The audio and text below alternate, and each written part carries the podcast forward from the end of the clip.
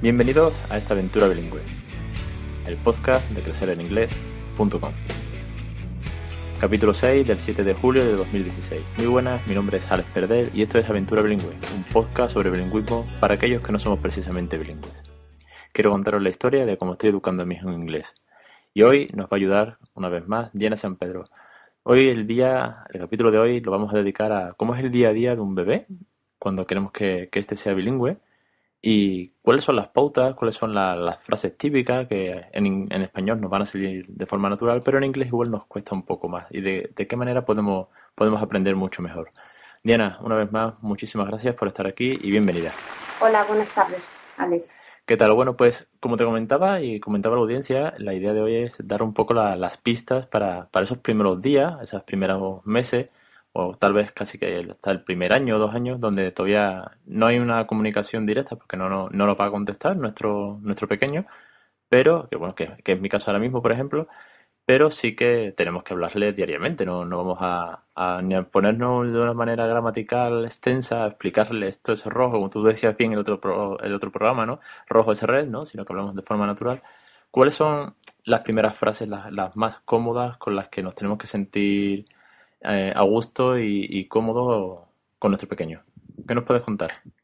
Eh, bien, por ejemplo, eh, para hacerlo sencillo con un niño pequeño y también para, para, lo que dices tú, sentirnos cómodos los padres, pues empezamos con cositas sencillas y luego podemos ir, según pasan los días, ampliándolo un poco más, metiendo mejor un poco más en la frase, meter más palabras, pero bueno, básicamente mucha repetición de cosas simples. Entonces, pongamos que es por la mañana, ¿no? Y tú vas a ver al, a, vas a, la habitación a ver al bebé, pues bueno, lo, lo de siempre, ¿no? Buenos días, pues eh, good morning, uh, puedes decir good morning, sleepyhead, que es eh, como dormilón, sleepyhead, que se usa mucho en, en plan cariñoso, ¿no? O sweetheart o honey, depende como tú, sweetie, lo que tú le quieras decir, ¿no? Y pues ya te diriges a él y como normalmente los bebés pues tienen un pañal y hay que cambiarlo, pues ya se lo dices. Ah, bueno, ese es el reloj. se oye, ¿no? Sí, tenemos el bifán de fondo, no te preocupes. Eh, pues imagínate eh, que tú eres papá, ¿no? Entonces tú le dices, Dad o Daddy is going to change your nappy. Y ya le explicas, le señalas el, el pañal y se lo dices. Y eso es algo que tú puedes decir, is going to change your nappy, y se lo cambias. ¿Qué le dices? Pues lo recoges y ¿dónde colocas al bebé? En el baby mat. Pues puedes, que es el cambiador, le puedes señalar baby mat, le puedes decir lo que vas a hacer, I'm going to lay you down on baby mat, o simplemente le colocas y señalas baby mat y colocas al niño ahí. Y yo creo que es el momento, eh, mientras le vas cambiando el pañal y, demás, que conectes mucho con, con, él de forma visual y le señalas alguna parte del cuerpo, ¿no? Como lo que habíamos hablado el otro día, lo de, lo de los pies, feet walk o hands touch. Eh, creo que lo comentamos en un anterior programa. Sí, en el programa, en el programa anterior, sí. Eso es, pues uh, look, utilizar mucho look, porque eso es algo que vas a usar mucho, look, y que ya vea el que eso es como una llamada de atención. Look, you have tiny feet. Y le señalas los pies, o small feet. Tiny es como diminuto, pero bueno, si te sientes más cómodo, small feet y le, explicas eso, feet walk, y le puedes coger los pies así y colocarlos así como, doble las rodillas como que caminas con ellos, feet walk. O tú mismo puedes moverlos en el suelo como que estás caminando. De todos modos, yo creo que a esa edad, como son tan pequeñitos, es mejor que estés cerquita de ellos, que no te alejes mucho. Tengo la sensación de que es mejor estar cercano y, y jugar con su cuerpo, más que mostrarle el tuyo. ¿Sabes? Porque creo que así él lo integra más como mira lo que hacen mis pies. Sí, sí, sí, en eso creo que llevas, llevas toda la razón. La verdad es que, bueno, eh, no debo ir muy, muy desencaminado en ese sentido, que, es una cosa que sí he hecho siempre. Bueno, los buenos días, Honey. En mi caso, por ejemplo, sí casi siempre le decimos Honey. Eh, es lo, lo, que creo que nos salió más natural desde un principio y, con lo que no hemos sentido, como bien dices, cómodo. No hemos buscado otro apelativo. En, español sí tenemos otros, pero en inglés salió Honey y, Honey se ha quedado. No, al final, bueno, comodidad y, y que a, esa voz dulce por la mañana cuando se está despertando y después de quedar camino en coche. Y, bien, sí que es verdad que con el cambiador, pues es un momento en el que tienes muchas cosas alrededor, como hablábamos el otro día, tienes muchas cosas alrededor, eh, la toalla, la crema, eh, los pañales, y, su cuerpo, bueno, pues es su zona de contacto primera, ¿no? Pues van descubriendo primero su cuerpo, con lo cual, pues podemos aprovechar para decir muchas partes y que las vaya, las vaya reconociendo. Efectivamente, es, es que es eso, eh, con, su, con su cuerpo puedes eh, enseñarle eso, eh, vocabulario, verbos y, pues eso, pasas por ejemplo de los pies a, a, las manos y puedes meter un adjetivo, por ejemplo le señalas la nariz y le dices, you have a tiny cute, que esa palabra de cute se usa mucho, ¿no? Es que muy mona, muy... O sea, bueno, es una palabra, la verdad es que se usa en muchísimos con, con, contextos, no solo con, con, bebés, sino también lo puedes utilizar para la ropa, algo que te gusta es cute, o incluso cuando te gusta alguien y dices he's cute o she's cute, ¿no? Que, que mono, que chico, que chica más mona, ¿no? Pero con los bebés muchísimo, lo de cutie, que eres una monada, you're a cutie, o you have a cute nose, or you have a cute um, mouth, y sonríes, entonces que ella vaya viendo que eso significa pretty o beautiful, pero así siempre con eh, repitiendo, si te gusta esa palabra cute, pues usa cute un montón de veces, si te gusta más beautiful, pues beautiful, es decir, ir lo que dices tú, a ti te gusta honey, pues honey, y esa es la que tú vas usando. Por ejemplo, ahora, ahora, saltando, bueno, tienes el momento de por la mañana y el cambiador, si llegamos al momento time, si el momento time es cuando todo es time, si es lunch time, tea time, bash time, ¿dónde, dónde lo aplicas aparte de la hora de comer y, merendar? ¿Todo es time, como me pasa a mí, por ejemplo, que últimamente le digo time para todo? ¿O, hay partes que son diferentes, por ejemplo? Mira, pues a ver, déjame pensar. Tienes breakfast time, lunch time, tea time, bath time, dinner time, story time, Playtime, yo creo que no se me ocurre otra que no vaya con time. Claro, la hora de juego, playtime.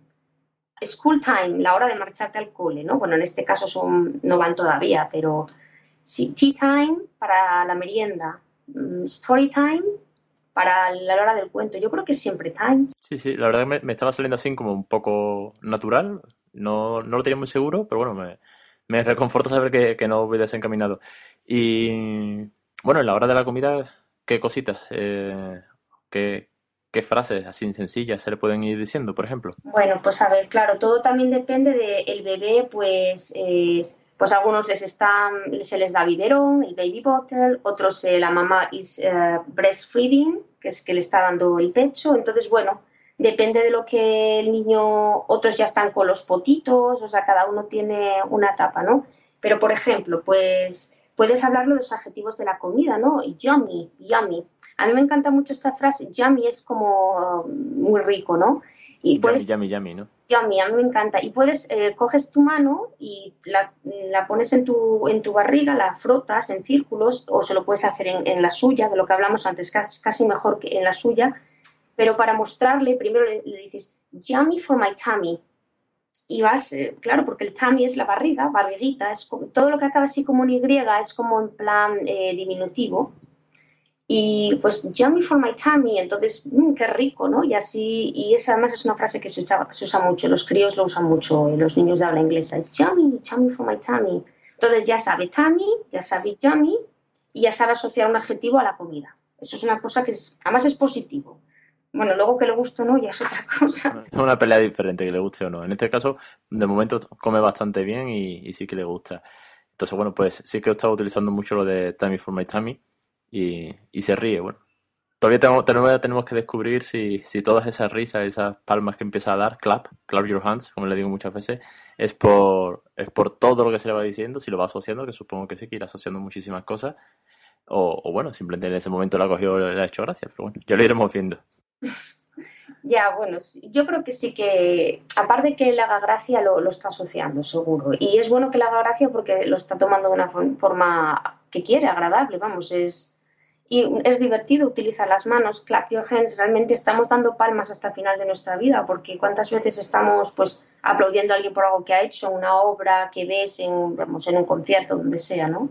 Entonces, a mí todo eso de me gusta, bueno, yo creo además que todo lo que se hace con las manos manuales es muy, mm, no sé cómo explicarlo, es, es algo que realmente tienes integrado. Cuando, bueno, la gente dice que las manos hablan, ¿no? Y hay gente que realmente cuando habla expresa mucho con las manos. Entonces, usar mucho las manos de los niños, cogérselas y señalar las cosas para que no solo you point things, ellos también señalan con el dedo Pues yo qué sé, ¿qué más en la comida?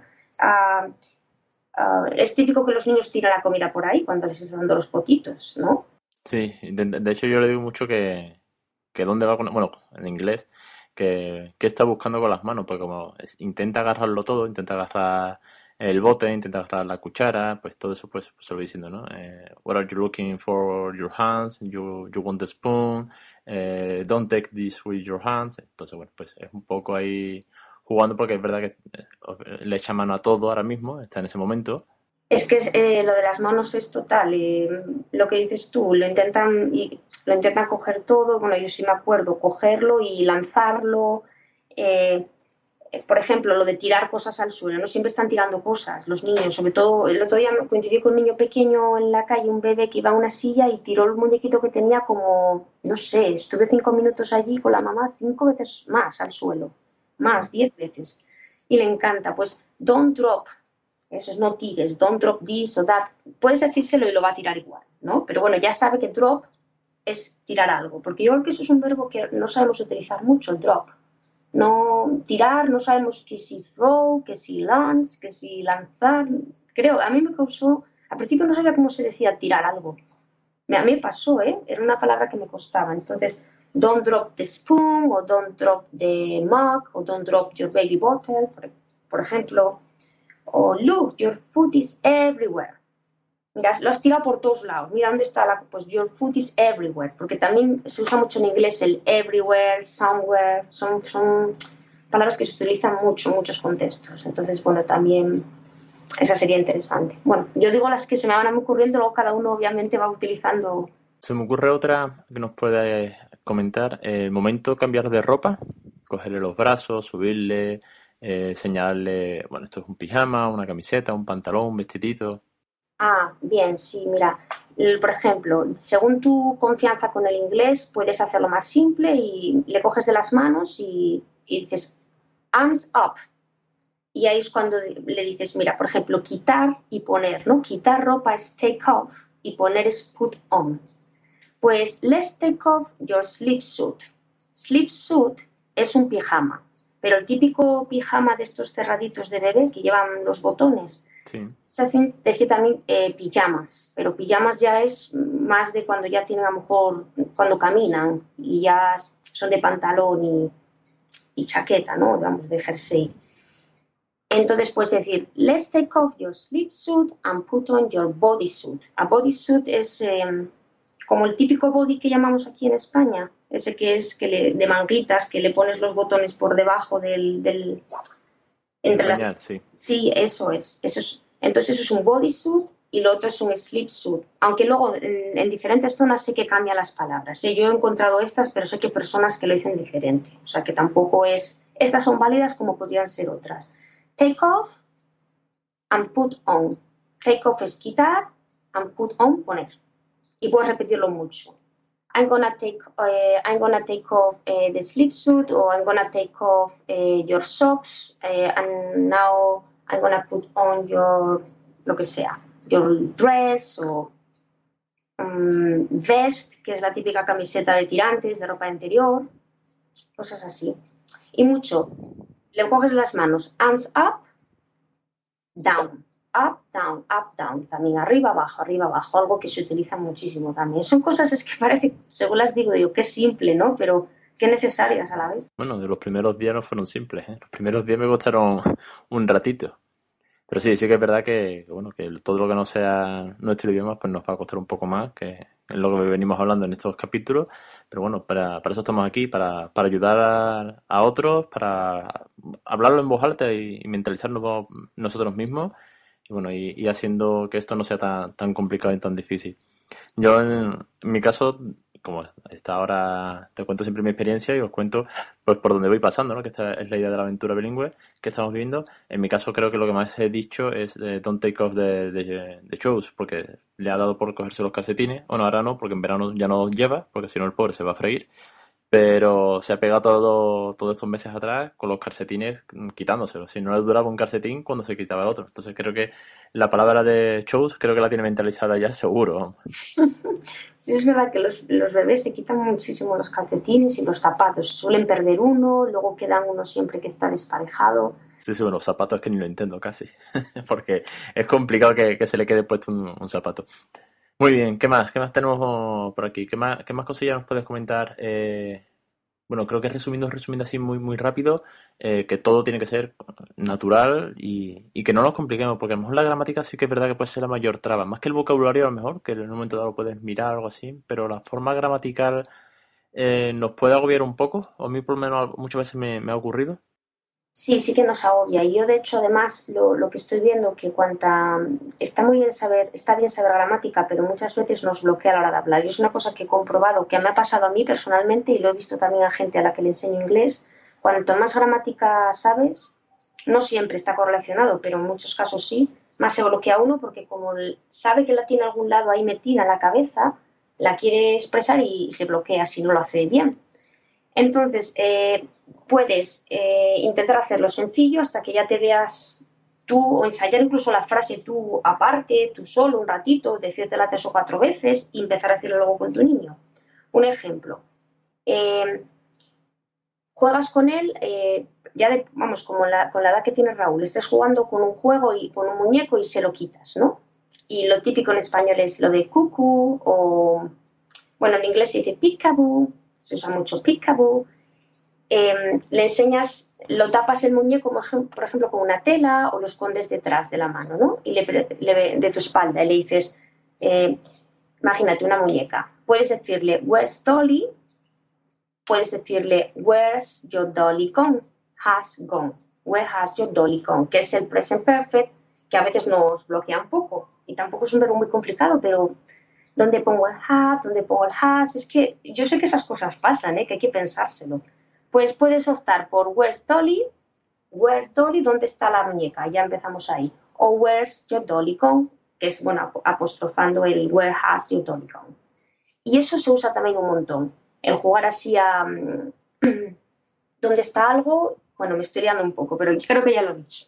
Sí, sí, no, te, entiendo perfectamente porque sé que es un juego muy, muy, muy normal y muy usual el, esconderle cosas, que las vaya buscando, que, intente gatear hasta donde está la pelota, la muñeca, el, objeto en cuestión, con lo cual va acompañado de, esta frase, ¿no? Where is, o, como bien dices, en una forma gramática un poco más, más compleja, que a veces sí que no, nos trabamos, o yo muchas veces me he quedado un poco ahí bloqueado, y bueno, al final he tenido que resolver de una manera fácil, pues, what is the, the ball, o what is your, uh, your little car, o algo así más breve. Y, y sí que, eh, y eso sí lo aconsejo, aun con la poca experiencia, pero como bien dices, Diana, el practicar algunas frases en solitario. Es decir, el buscarla, ver que está bien y mm, repetírmela en voz alta varias veces, aunque a lo mejor no tenga que utilizarla a continuación o a lo mejor hasta el día siguiente Seguramente si lo he hecho es porque me he quedado eh, dudando antes y cuando tenido un hueco libre eh, me he puesto a buscarlo para un poco memorizarlo.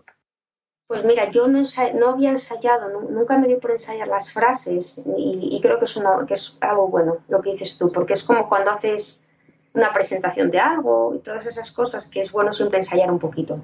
Sobre todo en voz alta, ¿eh? porque al final si lo lees en la pantalla, si lo pones en un traductor o si buscas la, o simplemente lo, lo, estás leyendo, al final no se queda. Hasta que no hablamos en alto y lo oímos de nosotros mismos, no, por lo menos yo no, no considero que lo, haya podido aprender realmente. Sí, estoy de acuerdo. Cambia mucho cuando tú verbalizas algo, realmente le estás conectando tu voz con tu, con tu, con tu sentimiento realmente. O sea que ahí, ahí, ahí se queda algo grabado de otra manera, es verdad. Y bueno, hablando de, quedar grabado y, y, de hablar, voy a enlazar para terminar el programa eh, creo que no hay mejor manera, está demostrado eh, por todo el mundo, bueno, por los pedagogos y por nuestro, por el ejemplo que vivimos, que, los niños aprenden cantando. no, hay mejor manera que cuando vas el niño a la guardería y, tiene canciones una y otra vez, porque al final como memorizamos con canciones. Yo estoy aprendiendo muchísimas cosas con las canciones que, le encuentro a Raúl y que algunas se las canto.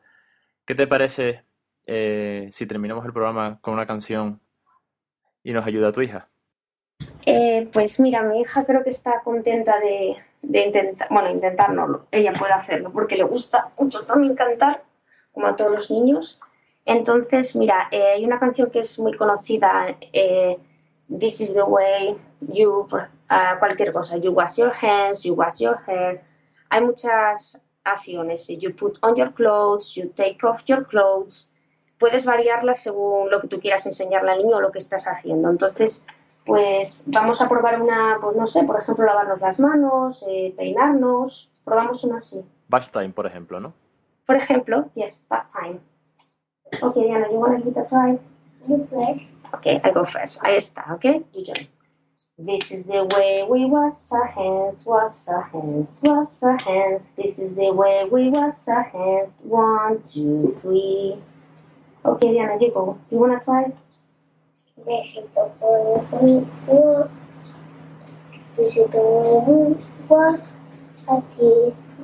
This is the way we wash our teeth. Brush our teeth, brush our teeth. This is the way we brush our teeth. One, two, three. This is the way we comb our hair. Brush. Ok, we brush, ok. Es que es diferente, es verdad. Brush que comb. Comb es peinar y brush de pillar. We use brush. Okay, this is the way we brush our hair. Brush our hair, brush our hair. This is the way we brush hair. One, two, three. Ok, good. Thank you very much, Diana. Wash our face, wash our face, wash our face. This is the way we wash our face. One, two, three. High five. Thank you. ya está, el ejemplo ya. Creo que la canción, bueno, espero que os haya gustado, pero es un, se puede utilizar mucho con diferentes verbos, como ya indiqué. La verdad que es que es muy, muy buen ejemplo de cómo los niños lo memorizan y, y cómo al final nosotros aprenderemos. Eh, la verdad que me ha encantado que, que tu hija participe. Bueno, creo que es la segunda vez que participa. Tu- tuvimos muy buen feedback, muy buenas opiniones y la gente le encantó escucharla, con lo cual invitada también al programa cuando tú quieras, Diana. Muy bien, pues gracias. Yo es que se lo comenté antes, voy, que iba, iba a estar aquí contigo en el programa y tal, y ella dijo que ella también quería estar, y bueno, pues fue así hablándolo, oye, ¿por qué no cantamos una canción? Y le pareció una buena idea, y pues mira, te agradezco también que le, porque ella le encanta, así que le des la oportunidad, y, y sí, es una manera también de mostrar lo que los niños cantan, y a mí, que al final me gusta también cantar, pues con ella aprovecho y saco esa parte también de niña que, que es muy divertida. La verdad que sí, bueno, ya, ya me va quedando menos para cantar con, con este. ya, ya lo pondremos también aquí. Y a ti mismo, te gusta la ya mismo. música, así que creo que te va, te va a gustar. Sí, sí, creo, creo que sí, que esa parte va a ser muy divertida.